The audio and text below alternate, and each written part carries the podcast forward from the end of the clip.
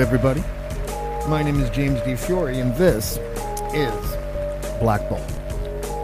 Well, today, and this is really kind of interesting for me because, you know, as everyone knows, I've been covering the Plymouth Brethren Christian Church, a k a the Plymouth Brethren Crazy Cult, for the last, I guess, year and a half or so.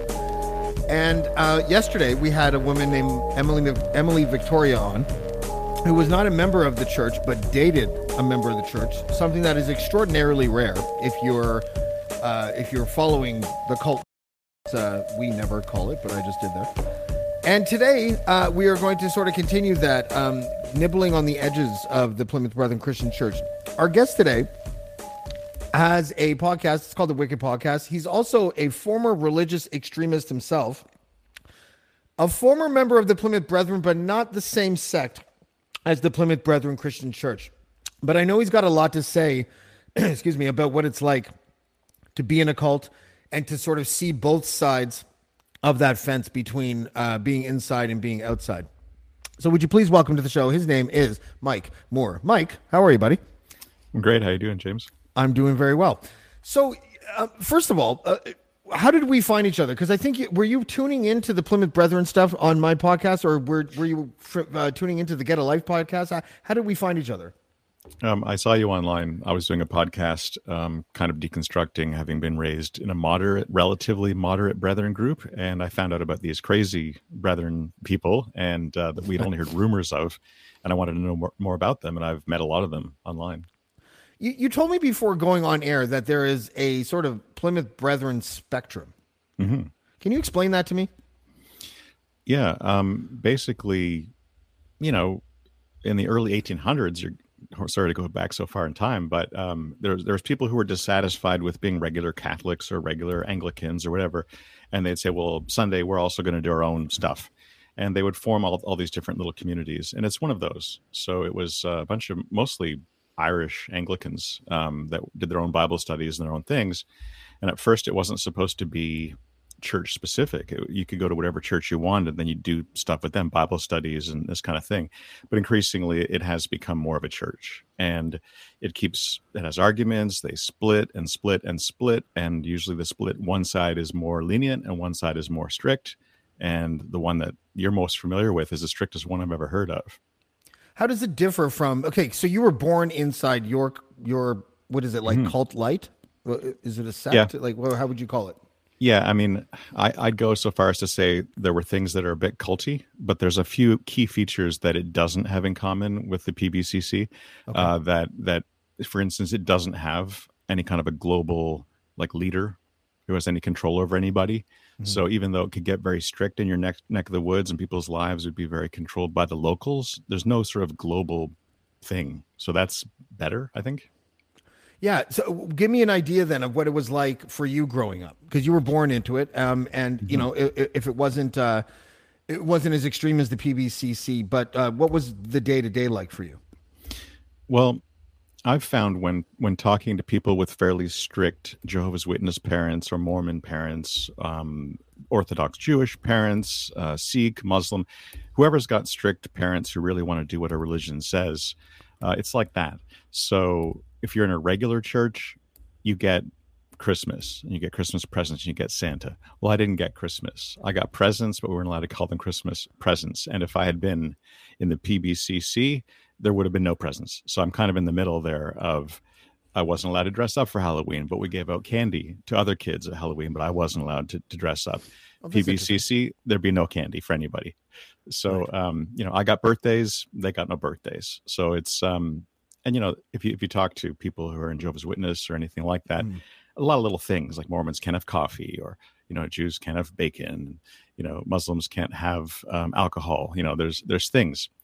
Um, but there, there's things that kind of make you shake your head, though. Um, there's mainstream culture, and then there's things that you raise your kids and you don't want them to be able to to sort of move freely in their regular culture. Yeah. Were you shielded from pop culture and things like that? Yeah, like the thing that really stung for me, and this is before internet, was music. That when, well, yeah, yeah, of course. So you don't want any of that music that has any kind of guts to it. It better be some real easy listening Lawrence Welk stuff or some Christian stuff that's not rock and roll. Uh, also, yeah. uh, when I was five, Dad got rid of the T V because uh, the T V had all sorts of bad stuff on it. Um, so a lot of heavy control. So no movies, no no going to high school dances, um, basically no partying. If it's about partying or entertainment, I think you had mentioned in, before we came on, but not following your heart, not trusting. If it feels good, you should sacrifice that to God. Yeah. Um, how old were you when you started to think, yeah, this isn't for me? Um, I wasn't conventional. Like most people, what they do is they would start rebelling and sneaking around and stuff. I started arguing. So my problem wasn't so much that I was looking at them and saying, this isn't for me. I was like, you guys are full of bullshit is what's going on here. Because what I do is I would listen to what they said and I'd look at what they did. I'd look, listen to what they said, and then I'd look at what they told me to do. And I, I'm, I'm a bit obsessive about finding contradictions and hypocrisies. And also, I grew up memorizing the Bible from before I could read. We were being, people would read the Bible to us and we'd memorize it. So I knew the Bible inside and out like you're supposed to. And they weren't doing that stuff. I could tell. That's why I had a problem with them. Uh, because the Bible is part of wisdom literature. Wisdom literature is about asking more questions, not about stopping thinking. Wisdom literature is about, for the rest of your life, trying to work out your stuff your way privately with the understanding that you'll find a new thing now and again. What organized religion, of course, would do, which they're doing to us, is shut off the thinking. Just shut up, stop thinking. Here's the answer. Now you're done. Do you agree with us? And that is not wisdom. Yeah. Uh, and, and it led you eventually, and we'll go back to some of your stuff in your childhood, but it, re- it led you eventually to write this book, I Was a Teenage Pharisee, mm-hmm. Lying Hypocrite, Offspring of Vipers, Whitewashed Tomb. What does that mean, that subtitle? Okay, so I'm quoting Jesus there. So uh, oh, when really? Jesus, yeah, so we had to memorize this stuff. So when okay. Jesus was walking around, there was women, there was people from Ethiopia, there was people who were Greeks or, or Romans, all sorts of people who weren't Jews.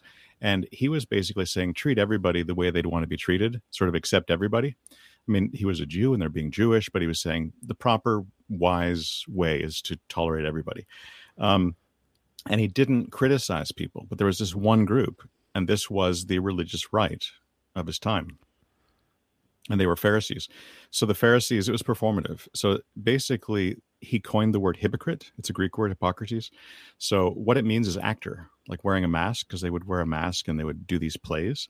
And so what he was saying is when these guys do religion, it's an act. It's for show. They're doing it for you to see. Like a televangelist kind of thing? Yeah. Well, he was noticing they would do things like if they're going to pray, it wouldn't be private. They'd actually hire a guy to ring a bell saying they're going through the streets, they're going to pray, check them out, they're going to pray. And he'd say, don't do that. Make it a private spiritual thing. Like, don't don't make it a show. That cheapens it, it ruins it. If you're going to pray, do it in your room privately. So that basically that's, it's I like was raised. Ancient, sorry, I don't, I don't mean to, well, I guess I do mean to cut you off. Go ahead. This, but you I, got I guess you. It's sort of like uh, ancient uh, virtue signaling. It, absolutely. I, I think that people don't change a lot. And so when I look around me today, I see terrifying echoes of where with me, it was my Plymouth Brethren aunts looking over your shoulder and wondering if that music or that joke or that movie was problematic or offensive, and maybe you wouldn't be allowed to do it. There's a lot of middle-aged women who are doing that nowadays who it's not for religious reasons, but it, it's the same psychological makeup that makes you go around wrecking people's fun, essentially. It would be really fun to go to like um, church uh, back in the day in, in your upbringing and just, just bring a ghetto blaster and just put it down in the middle of the pew and just play Two Live Crew. Hey, we want some pussy, just right. to see what would happen. You know, no, I'd be more like I'd, I'd be I'd be bringing some um, Rage Against the Machine. Yeah, yeah, you that know? would work too. Uh, I mean, how many would... times can you say "fuck you"? I won't do what you tell me. But the that, context that's is the perfect. Song. Yes, yeah. and and I mean, ultimately, my cousin, who's now a very annoyingly preachy atheist, um, after being raised Plymouth Brethren, because that's what it does. But he quite wisely said that it. That kind of ups, upbringing raises kids who are liars or rebels. Either they're sneaking around doing stuff and then pretending they're holy church people, or they're just, fuck you, I won't do what you tell me. And I wasn't really typical. Um, I was the one that would say, okay, you want me to follow the rules? Let's sit down and have a chat about those rules and where they came from and what you exactly expect from me. And you know, you'll be unsurprised to hear that they don't want to have that conversation. They don't want to explain themselves. Yeah, I, I don't remember what T V show it was, or maybe it was a movie, But it was about a, a Jewish guy who, when he when he was a kid, he was talking about how he would always give the rabbis a hard time. And his mom comes in once, and he, and he's like, he's like, your son, he's he's questioning the the Torah. He's saying that there's things in there that don't make sense. And the mom was like, well, do they? Do mm-hmm. you have a point? Right. You know, what were your parents like? Um, I think they were. They're pretty. I'm not. I use the word simple, not to say they're stupid, but they're simple in the sense that they just went along and they wanted. They wanted. To, they trusted. They really thought that if we do what's expected of us, we will be valued members of this group. And in fact, like any human group, there was last names. You had to have the right last name. You had to have a certain amount of money. Um, that stuff covered the multitude of sins. And so, if you wanted to break the rules, you got the right last name. Your dad's the right guy. You got some money. You could break a lot of rules.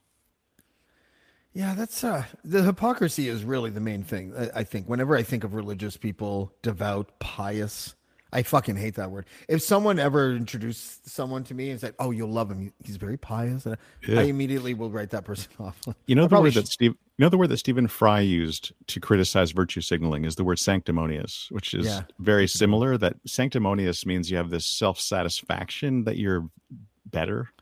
And so you just use the word hypocrite. And part of me writing this, the book about uh, Pharisees, was Jesus coined the word just for them, hypocrisies. And we use the word to mean that they have contradictions. We use the word to mean that they don't follow their own rules. What he was saying, he didn't care whether they follow their own rules or not. He was saying, you have all these rules to put on some kind of a virtue signaling performance, and this is not good. And he, he broke character a lot to tell everybody, you got to be better than those guys. Those guys are supposed to be the good guys. You got to do better than that. That's not where, good. Where did you grow up? I grew up in Smith Falls, Ontario. So Smith just outside Falls, of Ottawa. So an escarpment town. Oh no, Smith Falls. Why am I thinking it's an escarpment town? Sorry. Um, no, it's about it's about forty minutes from Ottawa. Okay. And when as you got older, uh, you were rebellious. You you were questioning uh, the doctrine or or the, the you know the the take on the religion, the take on Christianity that you were brought up with. What are your beliefs now, if any?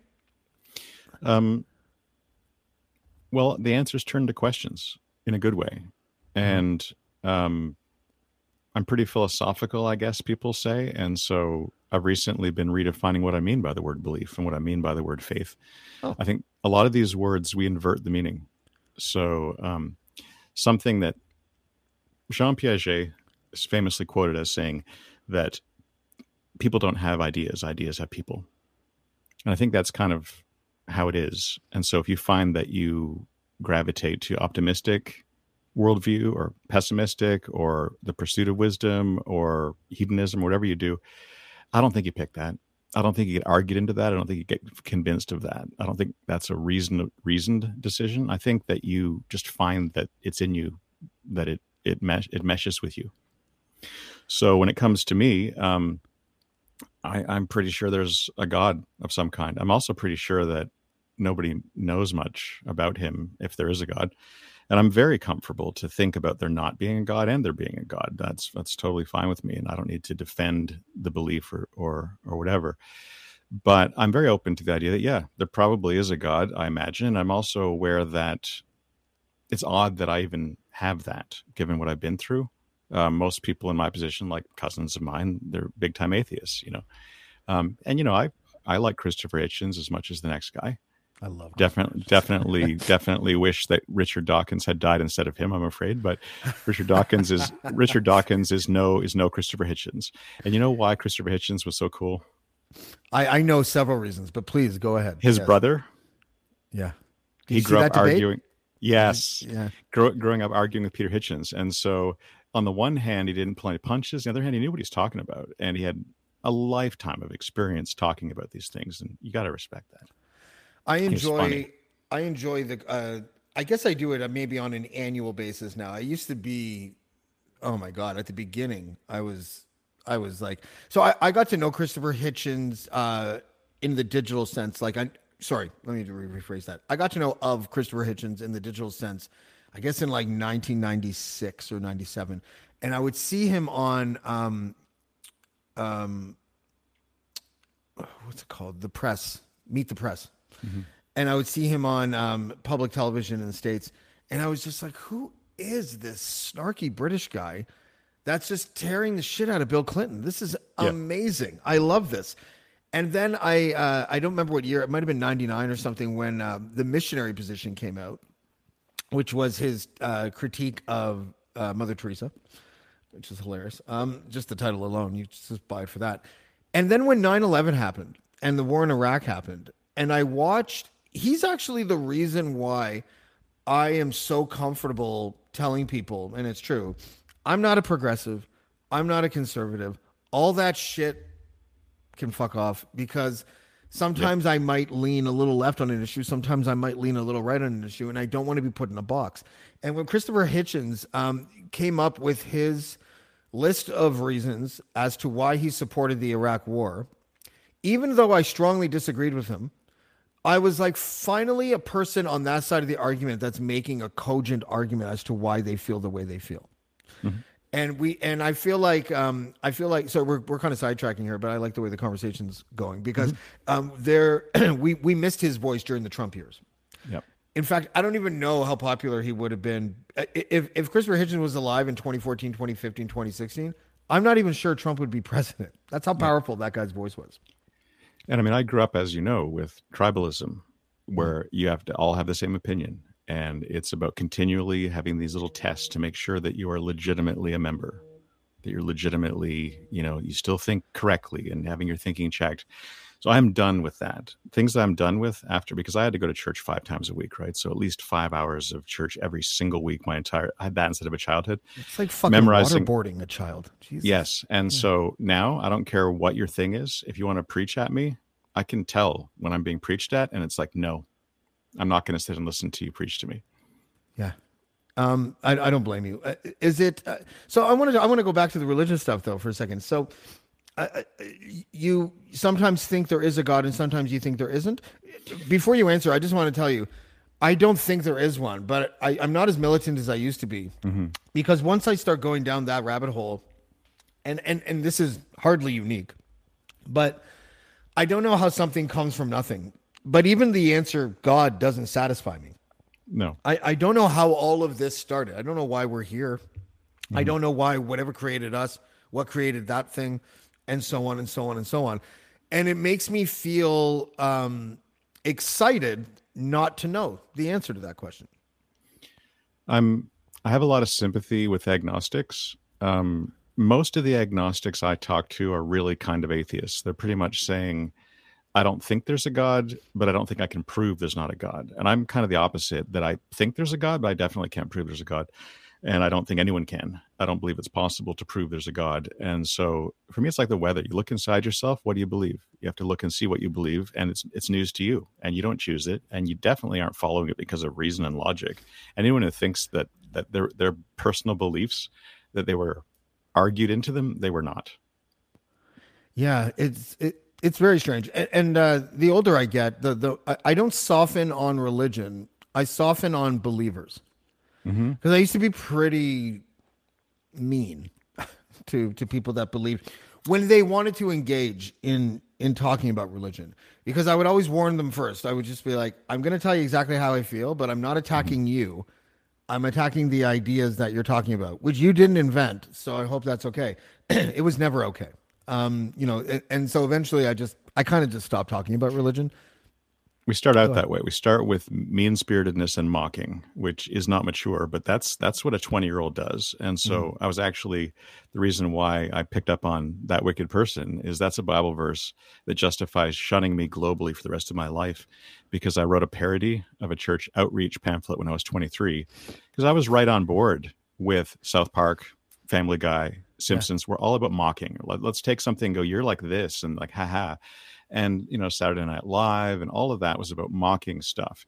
And by the time Trump was trying to get elected for the first time, I kind of looked and said, is this seriously your guy's weapon, Democrats? Like, you don't want him to get elected and your main weapon is mockery? You think that's going to fix the world? Because that's been tried.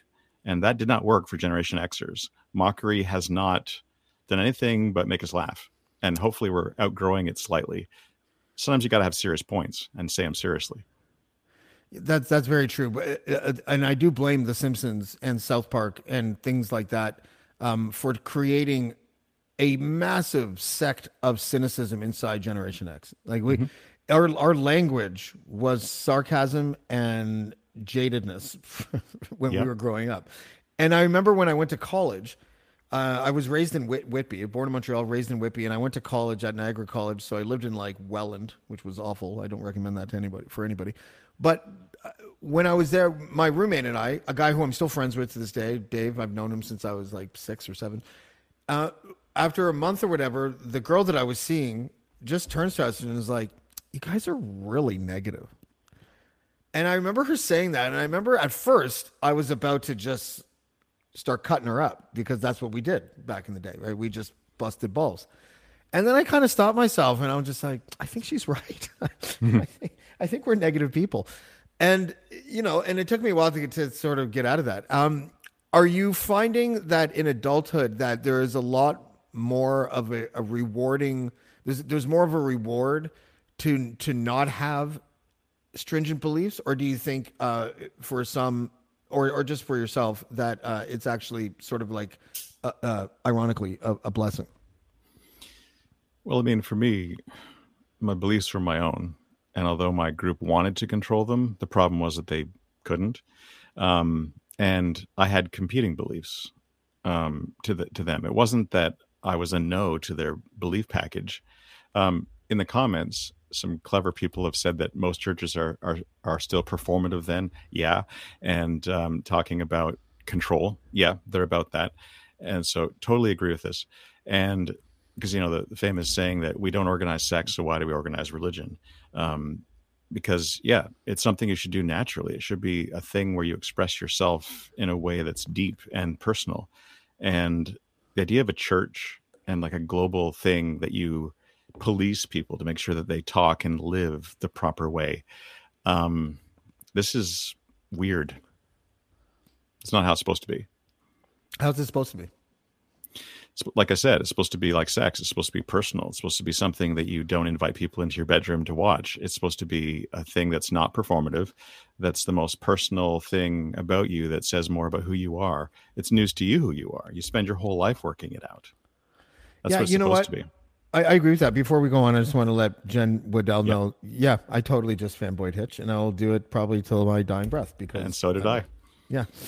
Um, the... um. Uh, The idea of prayer, the the thing that always got me about uh, the, the the Christians who were battling against municipal or provincial governments or whatever it was uh, to, and that, this is the United States and Canada, to include prayer in school was always so hilarious to me because the only thought, the overriding thought that I had is like, what is stopping you from praying?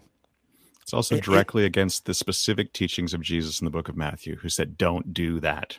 Is that the heed to Caesar verse? No, it's the, no? He, the the King James translation is go and pray in your closet. It's what I was referring to before. And closet just means your bedroom. It's just basically saying pray in your bedroom. Don't don't go do it publicly. Don't make a show of it. Prayer and masturbation together. Right. At last. Ex- exactly. Yeah. The sex and, and the religion. Um, but basically, yeah, the idea is that with something like prayer, if we see you doing it, the question is, well, you're just doing it so I can watch, aren't you? Like, well, you're also a... doing it so you can indoctrinate. Like that whole yes, prayer in school are. is about the collective, right? It's not yes, about it the is. individual. Mm-hmm. But I it's always, say, I, like I was that. always, I was always saying to people, like I knew people that wanted to pray in school, and I was like, so fucking pray already. Like, right? No, who cares? Oh, well, it's not the same if everyone's not doing it. I'm like, well, then it's not really about you. It's about you wanting us to be like you. Yeah, and the idea of synchronized prayer. I've never heard of that before either. Yeah, that is weird, for me. It's it? very private. Um, I mean, if, if prayer is a thing for, for somebody, it's going to be a very personal thing, very individual thing. It's not going to be something you can do in a group of fifty people. Do you ever feel that prayer is like?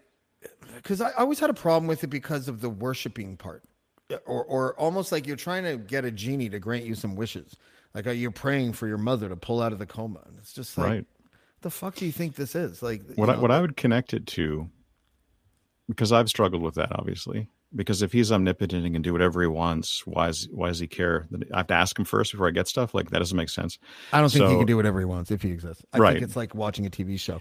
Or, or, with, or putting the bread in the petri dish and watching the mold grow, but not being able to stop it. Unless I agree with you. All the, there's and there's a it's like it's like any nerd property like Doctor Who or Star Trek or whatever, that there's there's protocols. There's if there is a God, he the doesn't just directive. do it. He doesn't. Yeah. Yes, God has some some equivalent. Um, but when it comes to this, the idea of blessing in the sense of wishing people well, I think that's something our culture could revisit. We, we do a lot of cursing. I mean, fuck you. Or that that's the first thing we think.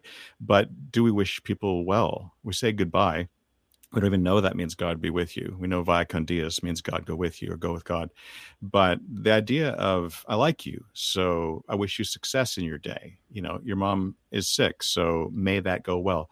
That that's a ancient Jewish Christian Muslim thing of putting a blessing on somebody personally. It's not, it's just well-wishing. We don't do that enough. And the idea of I'm actually going to ask God to do it and hope he does. Maybe he won't, but I'm going to ask. I think that that's a touching gesture to do for a human being. Yeah. I don't know if I, I don't know. I, I see where you're coming from. I don't know if I necessarily agree. I, I think it's something to say. Hey, uh, wish you well. Have a good one. Like, I mean, I think it's just a figure of speech by now. If you really want to make a difference in someone's life, in my personal opinion, when they walk away, you should be like, make good decisions. Yeah. Or something like that. Well, and, and the blessing equivalent of that is may you make good decisions. If you put may you in front of it, it makes it a blessing. You sound like my uh, my grade two teacher, Missus Right. Diamond. She used to say things just like that. She had a bun really? too. Sorry about bun, that. And her bun had like, she had a bun holder. You know what that is? Really? It's is always it like, like a... made out of like pewter wire kind of I've thing. I've never she seen that. She stuffed her bun in it. Ah, it was very odd. Jen just weird. said, say I love you. Well, yeah. I mean, that dudes are a bit squeamish with that, but this, that's essentially what it is. Like, may things go well for you, you know? Uh, women do something, but mostly women, that always surprises me. Uh, you go up to them and you say, you know, I'm sick. And they say, oh, I'm so sorry. I'm thinking, well, why are they didn't make me sick? Why are they apologizing? And they literally mean, I'm sorry that this thing that wasn't my thing happened. And you can do that in a negative or a positive direction. You can you can say, may you get better, and, and I'm sorry that you're not well. And this is all a way of saying I love you, isn't it? Really.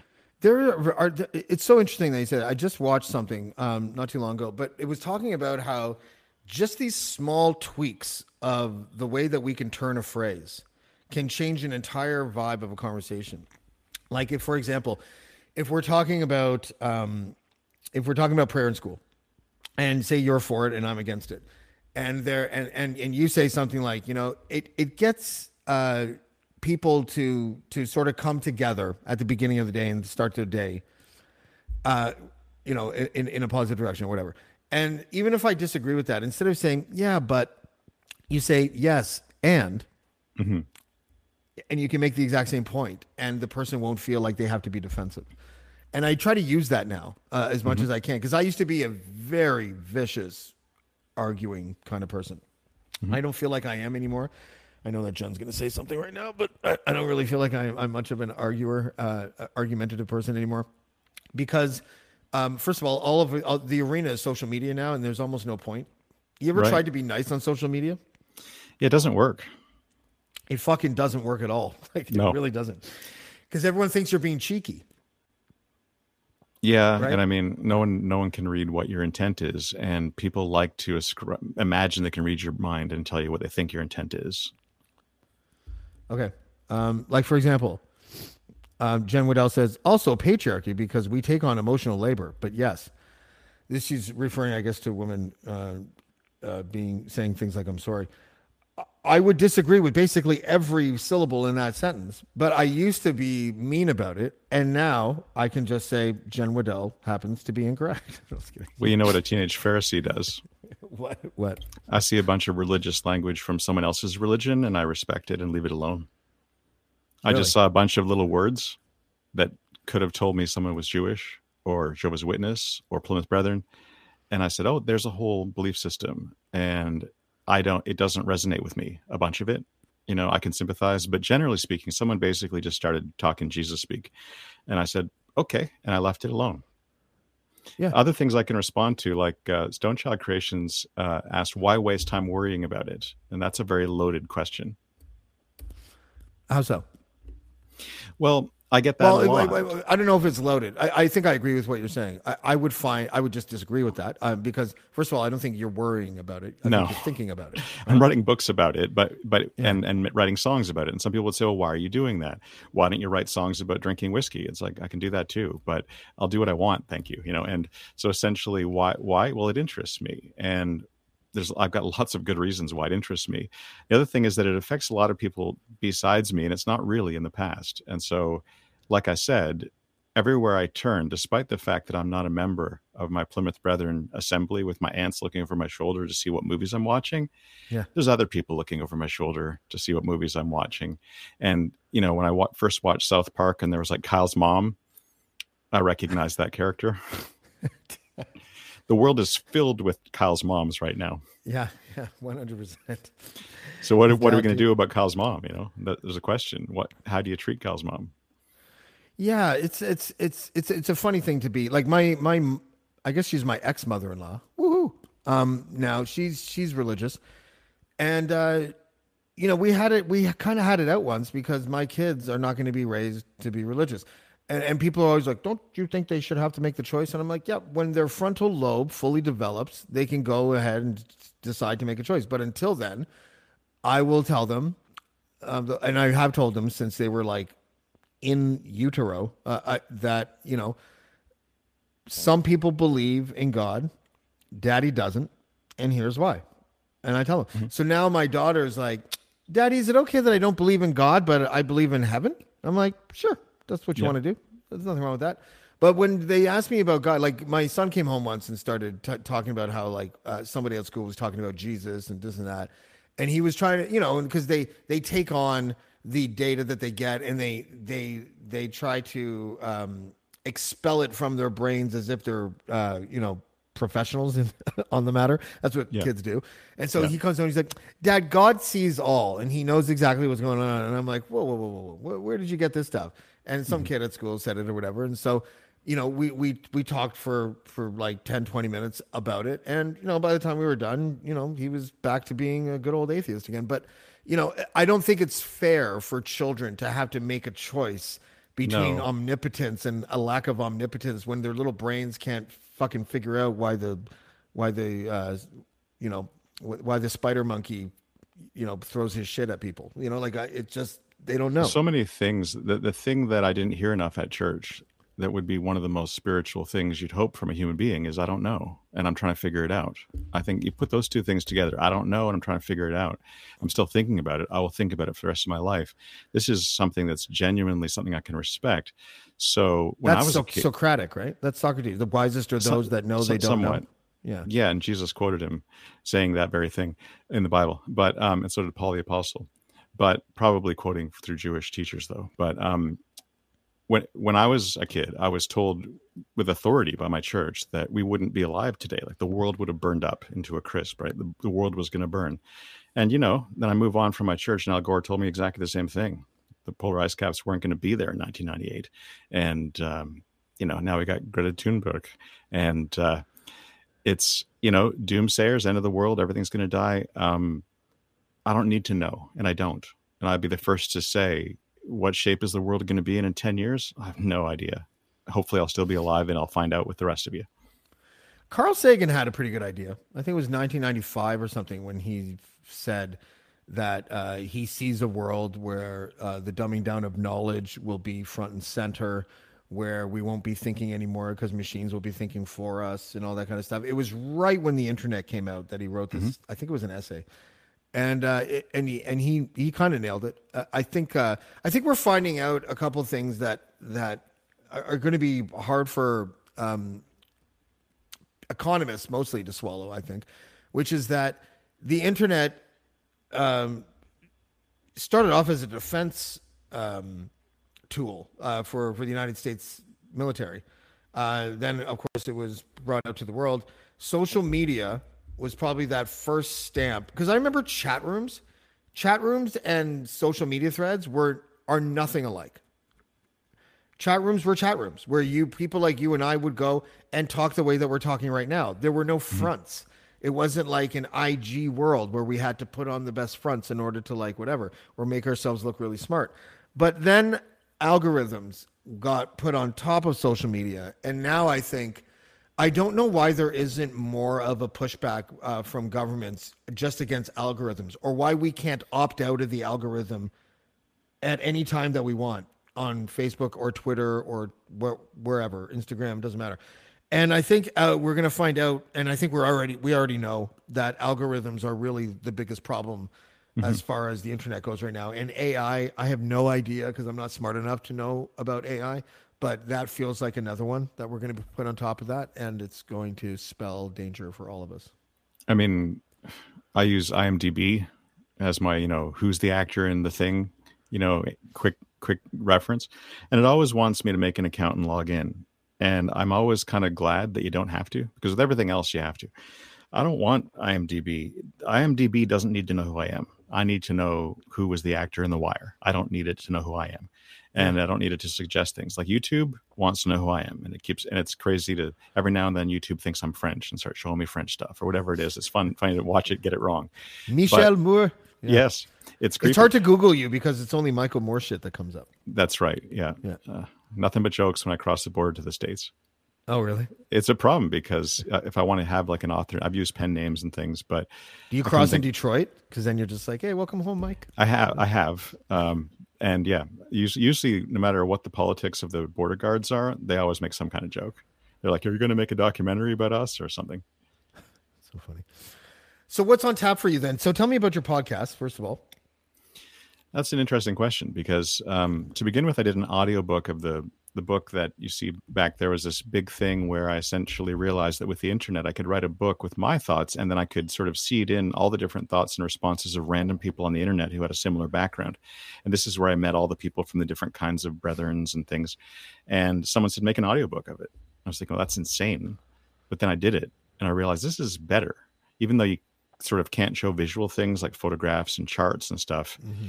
You can sing songs, you can let people read their own quotes. And so pretty much that became a podcast. Um, I wrote a lot of songs while I was working my stuff out in my twenties, and um, I'm never going to be famous for them, and the world, like everything's a drop in the bucket. But I wanted uh, something that would make me uh, work on the music. And so I thought, it's not like a regular podcast. What I thought I would do is I would take what what should have been an album and say, here's a song, and it's all about hypocrisy. Well, I'm just going to say all my thoughts about hypocrisy. And that was kind of like season one, that each episode of the podcast ends with a song. The first part is what I'm thinking, what, what was going on that made me write this song. And then the next part is how I recorded it. Did I get a guy from Ottawa to play blues lead guitar with me, or what happened musically? And then here's the song.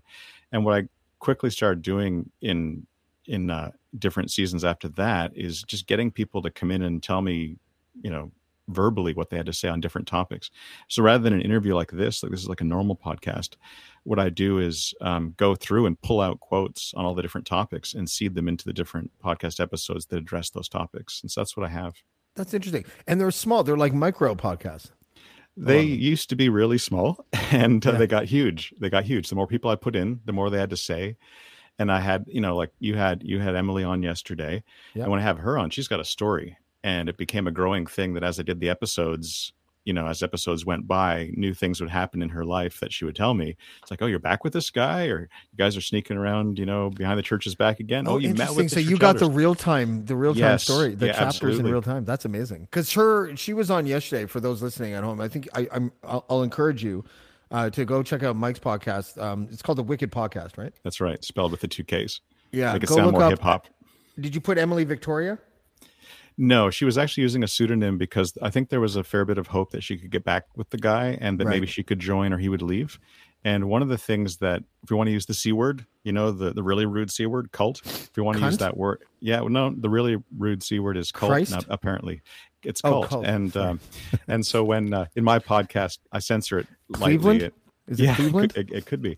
Um, some people it's conservative, oddly. Yeah, but, yeah. Um, but yeah, with uh, with Emily, she she didn't want her name, so we didn't use her name. And But you you can sort of tell with the accent and the voice. But um, what she learned the hard way, and what really, despite all the propaganda, you can't join that group. You just can't. And if you it's leave that done, group, I've been told. Done. It's been done a few times. And and Not, usually it's a family that is higher up on the mm-hmm. caste system that they sort of have in the localities. Yeah. And it's usually something like that, um, where where they don't want to say no to the person because they're influential or their kid or whatever. She yeah. can't, and people like her can't.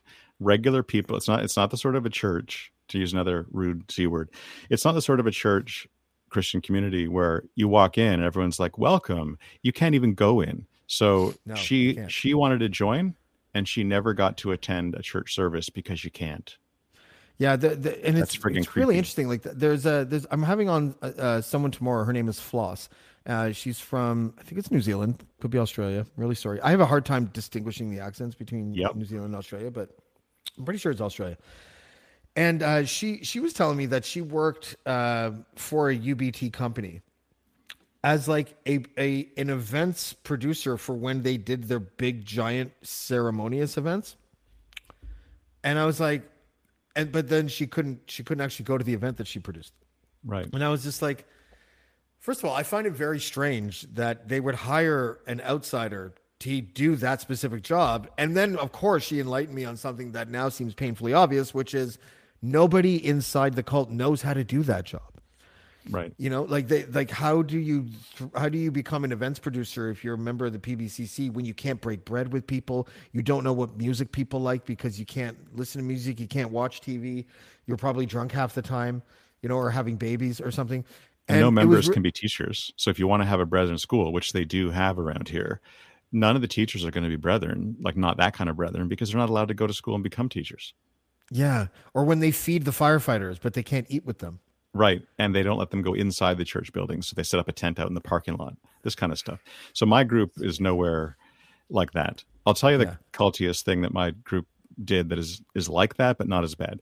Um, you know, those like summer religious youth camp things yeah, that they have. There's one around here. It's like all the churches have it. It's called Red Pine Camp. It's on Golden Lake or Silver Lake. I can never remember with all the lakes we have around here. Sounds molesty. Yeah, yeah. It sounds like Jason Voorhees might come up out of that lake. And uh, but anyway, it was like you go there and you do canoeing and stuff. But anyway, um, what they would have is... Ladies people... and gentlemen, if you see Theo Fleury's name carved into a bunk bed, just get the fuck out of there. So right. Yeah. But yeah, when they... Uh, it, what what you do is you they'd you'd book a week and uh, kids could go from all different churches, meet Christians from all different churches. And the people who w- we would be emptying the garbage and... cooking the food, serving the food, and teaching would all be the same people, and they'd all be from different churches, and they'd all work together. Well, that's not the Plymouth Brethren way. So what we did when I was a teenager was we would come in and basically say, can we book it for a week where there's only us there, like no other Christians, and you guys can empty the garbage, you can cook the food, but you can't teach us shit because we want to get it right. We don't trust yeah. you guys. So I would stand there beside a garbage pail watching a guy who just emptied the garbage pail, and find out he was like this pastor with like a P H D in divinity. He's emptying the garbage and he wasn't allowed to teach us anything because he wasn't from the right Christian group. That wasn't right. Wow. That's kind of rewarding in its own way though.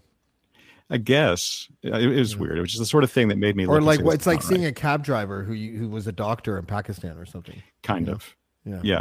It's where you don't give people the respect that they, they should have. And, uh, And I, I would talk to them. We weren't probably supposed to, but I would have more fun talking to outside Christians than inside Christians because I knew every single thing that inside Christians were going to say yeah. before they said it. Well, listen, I've had a lot of fun talking to you today. I, I'm, uh, we, I could have had you on a while ago. Um, life has kind of been a little strange for me in the last couple months, as uh, you well, may or may not know. May it go better? You know, it's it's not even that bad. I, I'm I'm writing a piece right now, and I think I'm going to title it something, the, the power of being alone or something like that, or or I'll, maybe I'll come up with something better because saying that out loud just made me cringe. But, um, you know, going from living with your family, um, with your kids and your significant other to living by yourself has been a very weird um, chapter because the upsides have been just as um, elong. The upsides are just as powerful as the downsides. Mm-hmm. Um, my career you know, the work that I'm I'm doing on the side, not just the podcast, but but the book and, and other things that I'm doing, just spiked. Uh, I credit that, to be perfectly honest, um, to not having uh, someone uh, in my face all the time telling me how awful I am. Mm-hmm. So when when you get rid of an abusive partner, that's sort of like, that's the upside. The downside is that I'm alone all the time, and I'm yeah. I'm not seeing my kids. So I'm I'm I'm I'm ha- I have this really interesting kind of life right now where I'm just sort of uh, dealing with two sides of a coin, and and I'm trying to figure out how to navigate the middle. And uh, you know, I seek out advice sometimes, but I, I'm not the type to seek out advice anymore. And uh, but when I get it, you know what the best advice is? The unsolicited advice from close friends who are doing it because they care. Mm-hmm. You know, I, I I don't like getting advice from people that I don't know. But, um, you know, and, and, and then you were saying earlier about how men don't say I love you. The interesting thing is, is that like Dean Blundell, you know, our fearless leader at this, uh, at this network, whenever we get off the phone, he's just like, I love you, brother. You're my mm-hmm. close friend. And I'm fucking thankful to have you as my friend. And Healthy. I'm just like, yeah, I feel the same way. And it feels really good. Mm-hmm. It's like, it's like a high five, but for more evolved men. I think I'm too British for that, but yeah, uh, you might be. What, what I what I could say, I'm well, and I, and to be honest, a lot of people that were raised like me, you don't show your feelings because it's not safe to show your feelings, and there's a lot of monotones when, in people raised like me, because you don't give it away, because there, mm. there's appropriate emotional responses and inappropriate emotional responses to things people may say, and you just don't give them anything because then you can have some privacy. But all I'm going to say about being alone, because I, I live alone, uh, have a whole song. Probably my most popular song is called I Live Alone. It's on YouTube. Oh. You can watch it. Um, and uh, yeah, people like it because it's honestly about living alone and what that's like. But one thing I've noticed is all of the tyrants of history have had not one, but like fifteen women somehow under their control and a bunch of kids in all directions. And, and that that's tyrants. And the wisest people have very often lived alone in nature, because they needed to be there to get any thinking done. Like Walden and, or Diogenes, that kind of thing? Yeah. And and we're talking about any prophetic figure, including Jesus or Muhammad or any of these guys. They always come walking in out of nowhere. They're out in the middle of nowhere, and they come walking into town, and we'll walk in like, hey, did you guys notice all the whatever? And no one noticed the whatever because they live there and they don't see anything. Whereas you got to yeah. be an outsider to have the outside perspective to, to understand anything. That's interesting. Uh, Mike Moore, uh, this is a great conversation. I'm going to have you back, and I really appreciate awesome. yeah, you coming to join us here on Black Bull. Thank you, man. Really had a great time. Have a good night, sir. All, all the best. You too.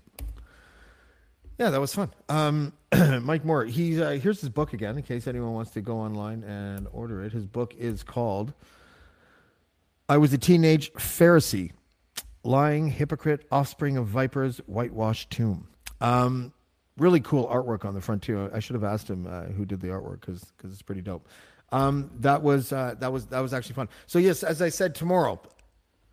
Her name is Floss, and she is from Australia, and she worked in a cult-owned company for, I think she said, a year and a half. And the stories that she has are just amazing. It, it's it's like Plymouth Brethren Week in a sense here. Uh, but only people that never belonged to the Plymouth Brethren Christian Church. But people, uh, yesterday we had Emily Victoria, who dated uh, someone from the church. Uh, today we had Mike Moore, who's from sort of like a very lighter version of the Plymouth Brethren crazy cult. And then tomorrow we'll have Floss. And then on Thursday, and I'm super excited. I hope some of my uh, listeners have gone to see this man, Sage Francis, on YouTube. I, I cannot wait to talk to him. I've been I've been taking in a few of his interviews. I, I, I listened to the interview that he did with Brother Ali, and I am just super stoked uh, to speak with him. Uh, he I feel like we have a lot in common, and and, and, and in a good way. You know, the the idea of um, listen, there there is a biography of white kids who grew up completely enveloped in hip hop culture, and and we all have stories that have a lot of common threads and a lot of differences, but those common threads are are, are eerily similar often, and uh, I can't wait to talk to him. So that'll be on Thursday, and then of course we'll have Casual Friday on Friday. But until then, we will see you next time on Black Bold. Black Bull. Black Black Black Bull.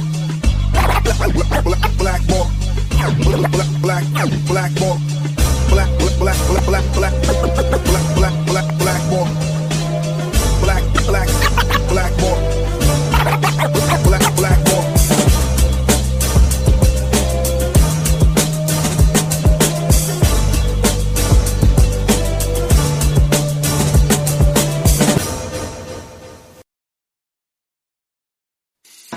I'm Matt Kundle, host of the Sound Off Podcast, the show about podcast and broadcast.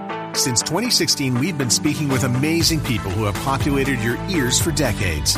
Legendary broadcasters, research wizards, talent experts, podcasters, voice talent. Almost four hundred stories, all for free. Subscribe or follow the Sound Off Podcast on Apple Podcasts, Spotify, Amazon Music, or at sound off podcast dot com.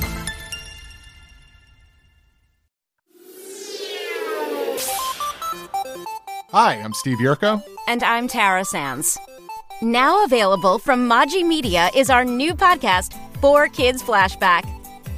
Four Kids is the company who brought you the English dub of Pokemon in the late nineties and so many other shows like Yu-Gi-Oh!, Shaman King, Teenage Mutant Ninja Turtles, Kirby, the infamous One Piece dub, and so many more. We'll be talking to the people who worked at Four Kids. Actors, directors, writers, editors, producers, engineers, you get the point. And hopefully get the answers to questions both you and I have about the company. I actually worked there as a voice actor on some of the shows. And I was a kid watching the shows and remember way more than Tara does. And thank God for that. Steve is actually a professional storyboard artist, which gives some really unique insights into anime and animation. Subscribe today wherever you get your podcasts. That's the number four Kids Flashback.